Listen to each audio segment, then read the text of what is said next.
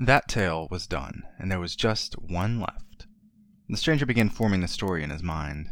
The boy was still processing the last tale's end. And so they marched on Jotunheim, led by Tyr. What stories of war have you heard, boy? What do they tell you when the Jarls are quarreling, when retainers refuse the call of their masters?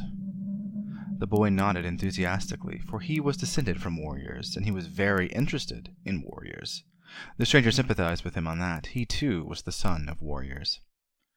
They tell us about the battles, about how Tyr drives their strategy, how Thor keeps their sword arm strong, and how Odin keeps them alive, and how the glorious dead ride with Freya and the Valkyrie to Valhalla. The stranger nodded.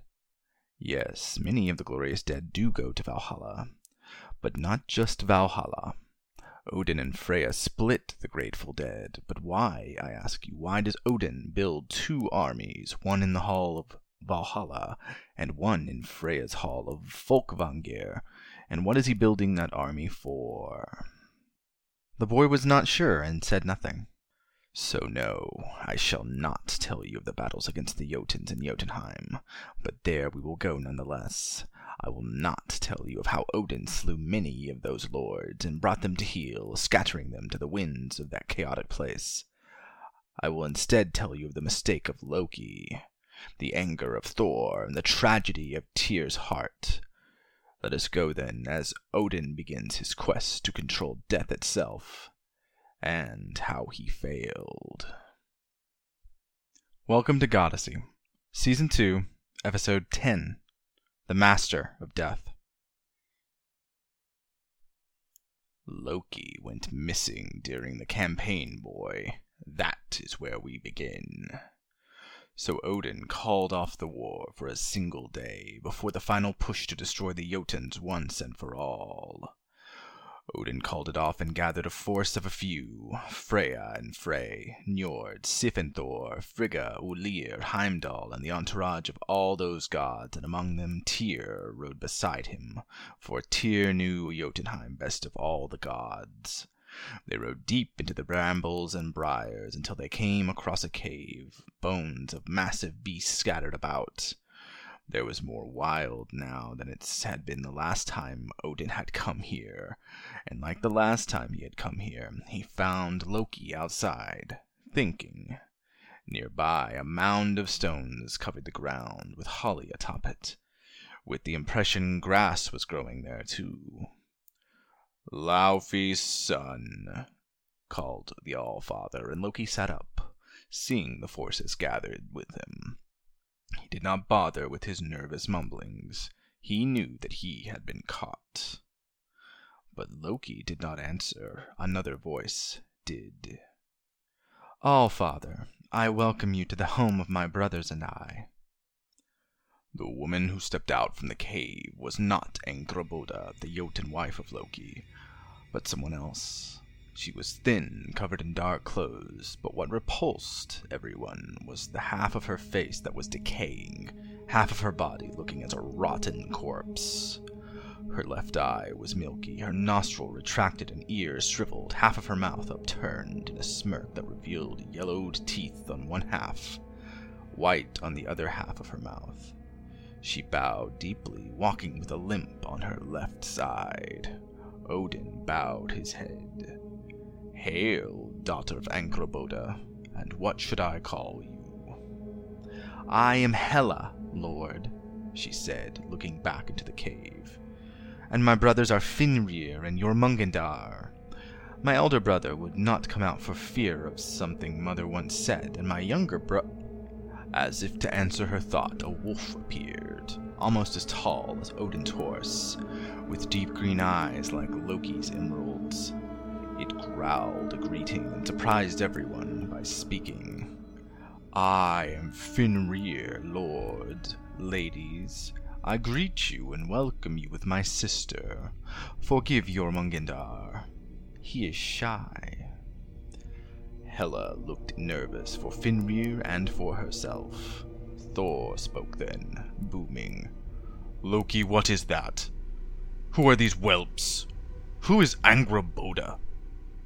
Fenrir growled, but Odin spoke. A dalliance with the Jotun seeress. These are the children of Loki Thor. I have seen your Jormungandr, a serpent of unwieldy size. Now, let us conclude our business here. Where is Angrboda? Hela pointed to the stack of stones nearby. She died nursing us. We are hungry children, and she was sickly. Odin had no doubt of that. And you inherited her abilities, did you, Hela? Hela nodded. I am not as refined as she is. She could only do so much in teaching me. Odin looked to Loki, remembering what he had said to him the last time the two of them were here. Tyr, Odin said, turning to his son, is it necessary that we destroy the Jotuns? Tyr shook his head. We have destroyed their organization, and now they will return back to their chaotic bands and chiefdoms. Soon they will go back to warring with one another, I fear, so I think it wise to let them rebuild, however sparsely, and keep them in check, if Thor is willing. The Thunderer laughed. Odin turned to Njord and his twins. Are the Vanir agreed to peace? They were. Odin returned to the children of Loki.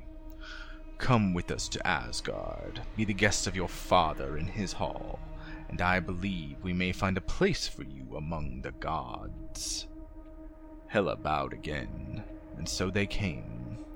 Tyr called Fenrir to him, and the two seemed to get along quite well.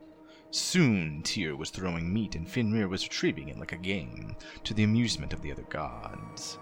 Odin had not seen Tyr this happy for the length of the campaign in Jotunheim, for he was at war with his mother's people. It was good to see joy in him again. Loki came to Odin's horse, whistled for his own, kept far away to keep it from Fenrir's hunger. Odin, I can. Odin smiled. I have not asked you to, Loki. I suspect Hela will be of great use to us, and Fenrir already is a boon to dutiful Tyr. The question is, what use do we have for you? He turned his gaze to Thor, who went to the cave with golden haired Sif. Serpent! Come out!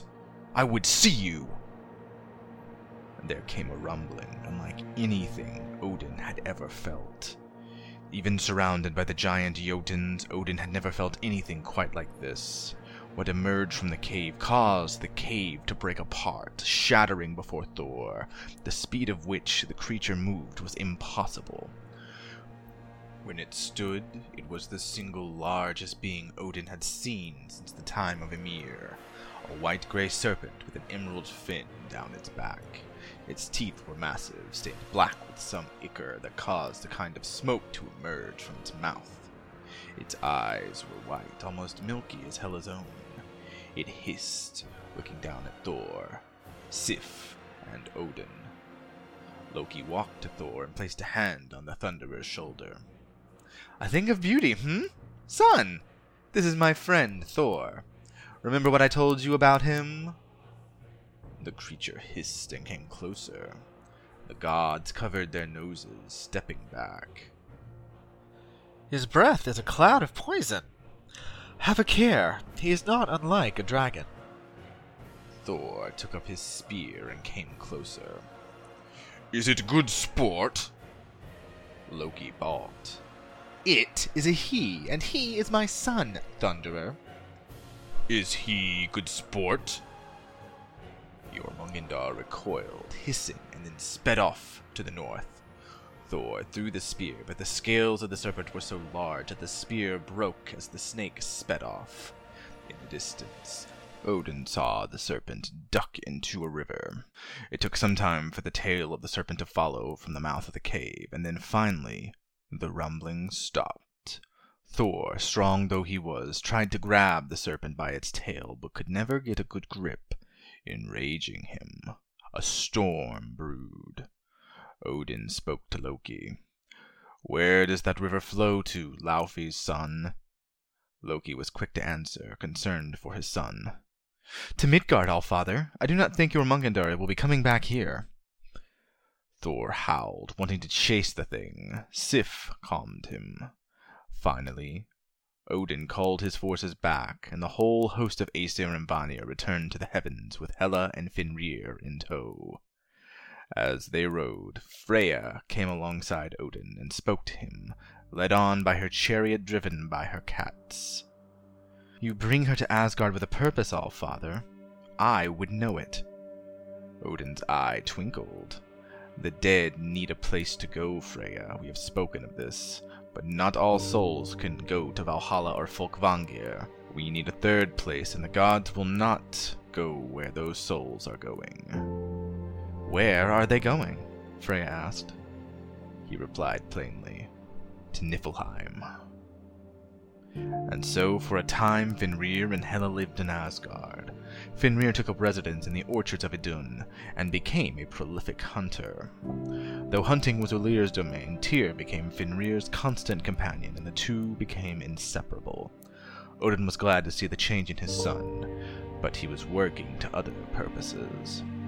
Odin had long commanded where souls should go when they die, for indeed he is the inventor of the soul.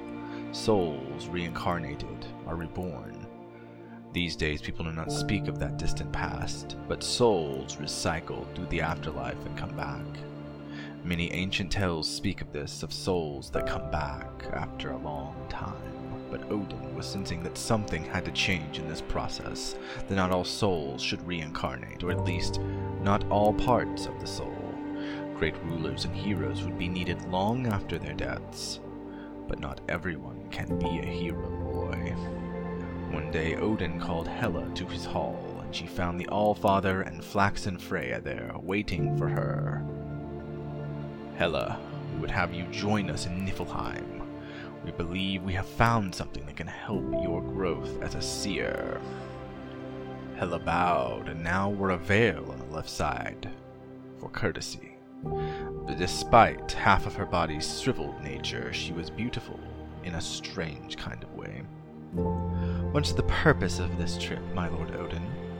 Odin stood. Niflheim is not a world that I had a part in making. I believe there are primordial energies there that can aid you and aid Freya's magic as well. Come, let us ride. And so Odin, Freya, and Hela rode to Yggdrasil and then down to the roots, wrapping themselves in their warmest coats. All but Hela. The cold did not seem to bother her in any way. Niflheim is a land of frozen wastes, of rivers of ice that run cold. But not just ice, boy. Poison, too. The rivers of Niflheim are dangerous, their waters untrustworthy. No water did Odin drink there, nor Freya either. But Hela seemed to show no regard for these concerns, drinking from the water at the edge of the ice packs. The sun does not rise in Niflheim. There is no light save that which you bring with you. A mist covers the land completely, making it dangerous to even move. You do not know if you stand on solid land or if you stand on uneven ice ready to break before your weight. The land was empty. No gods, no Jotuns, no elves, only the crushing of ice against ice sounded, echoing off the rare hills leading up to the higher realms in the south, for Niflheim is the most northerly of realms. Hela asked after a time, Where are we going, All-Father? A cave, said Odin, not unlike the one you grew up in. There is wisdom there. Not even he believed that, and indeed Freya began to look nervous about Odin's true intentions. Finally, they came to a cave entrance descending deep into the earth. Odin set up camp outside of it with Freya using magic and started a fire. Hela, meanwhile, was drawn to the cave. After they finished, Odin went to her. What do you see, Loki's daughter? She did not speak for a moment, and then. There is something in there. A single being. A dangerous one? Hela shook her head. I do not think so. Not to me. Freya came up beside them. I sense the power in there. You feel it too? Hela nodded. I will not go in that place, All-Father. Hela, I think it is meant just for you. Odin said nothing. Hela stepped forward, followed by Odin, his ravens staying behind, his wolves close to the fire. The cave quickly dropped down steeply and smelled strong, not of rotting, but of blood. Go, Hela. Go and find your destiny. Hela then began her descent, having difficulty with her shriveled leg as she did. She carried no torch. She took nothing with her. Some say Odin pushed her, but neither he nor Hela claim this. They do not speak of Hela falling, in fact. But these stories are told. The truth is irrelevant. Hela fell, falling long into the rocks of the cave. Soon, as Odin returned to the fire to warm his soul with Freya, there came a howling from the cave, and screams too. In time, they faded. Sleep came to Freya and Odin, who, as time went on, became uncertain of what they had done. But soon the mist surrounded them, forcing them into their tents and into meditation and thought. When they both stirred at last, they emerged from their tents to find the cave was no longer merely a cave, but an entrance with a tall gate upon it. And its guardian was like Fenrir, a wolf covered in red blood. Its eyes shone with the same icy resolve as Hela's own, and she stood beside it. All Father, I understand your purpose now. The cavern below connects to the water and is safe to drink, but is wide. I have built a hall below with my powers, inspired by your Valhalla. You brought me here to abandon me, did you not? To leave me here to lead whoever starts coming here after death, those who are not eaten by Nidhogg the serpent? Mother said you would do this, begin to rework the cosmos in your attempt to control even death. Soon souls will begin arriving in Valhalla and at Folkvangr. Those who do not come to your halls will come here, will they not? You are abandoning many of the souls you created, Odin. You abandon them to the icy depths of the underworld, to Niflheim. Odin said nothing. All the confirmation Hela needed, boy. Then I thank you for making me master of the dead here, for I will be a good ruler, a better ruler than you even. The dead will toil, but they will not suffer.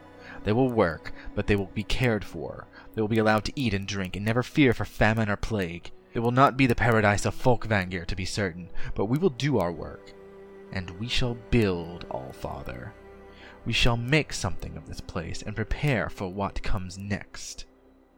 Freya looked concerned. And what comes next, Loki's daughter? Hela's half smile became cruel. Ask Fenrir, All Father. Ask him who his jaws are for. Now go. Return to the heavens and leave me to my work. Valhalla was not built in a day, and neither is Helheim. Farewell, All Father. One day one of your sons will come to me, come to my hall. You have stolen my father from me. I wonder if I should steal your son from you. She turned, and only the wolf, which was called Garm the Red Rag, remained standing as guardian to the underworld and that is how the three homes of the dead were created.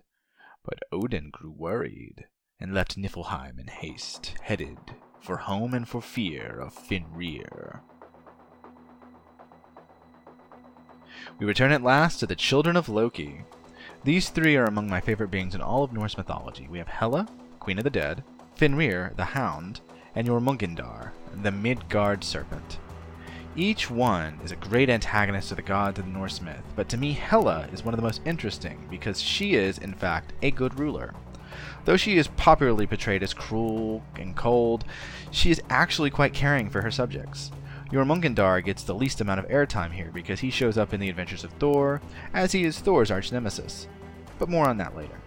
Odin is the Norse god of death, which makes him an interesting case in that he is the ruler of the gods. Rarely are death gods so prominent as Odin. Weresoul's goal in Germanic pre Christian society is a major source of contradiction in the sources themselves. There's evidence for reincarnation, of people going to Valhalla, to Folkvangir, which may in fact be older than Valhalla, and to Helheim, among other places. This season I've tried to show a transition from reincarnation of souls to specific afterlives, which we've now set up. Now we have to start filling the halls, but with what? How does Odin determine who goes where? That is the purpose of the last few stories left in this season. Next week, we'll look at the Fenris Wolf and how Tyr learned not to be so handsy. Goddessy is written, researched, and produced by Greg Wright. Additional writing and editing by Sydney Yeager, who got her doctorate this past week. Yay!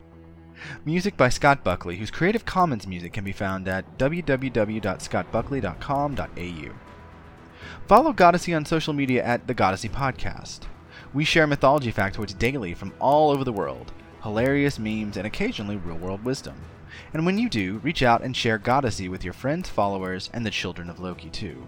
But maybe not too loudly. We can also be reached via email. All those can be found in the show notes, so check us out there. Your support keeps this podcast going. If you like what you've heard, leave a review on the podcast service of your choice and help others find us. Share us on social media, and maybe we'll not throw you in a cave in misty Niflheim. If you want to support the show more directly, you can get access to weekly blog deep dives and early access episodes on our Patreon. The link is there below. Goddessy releases every Monday. See you next week, Far Traveler.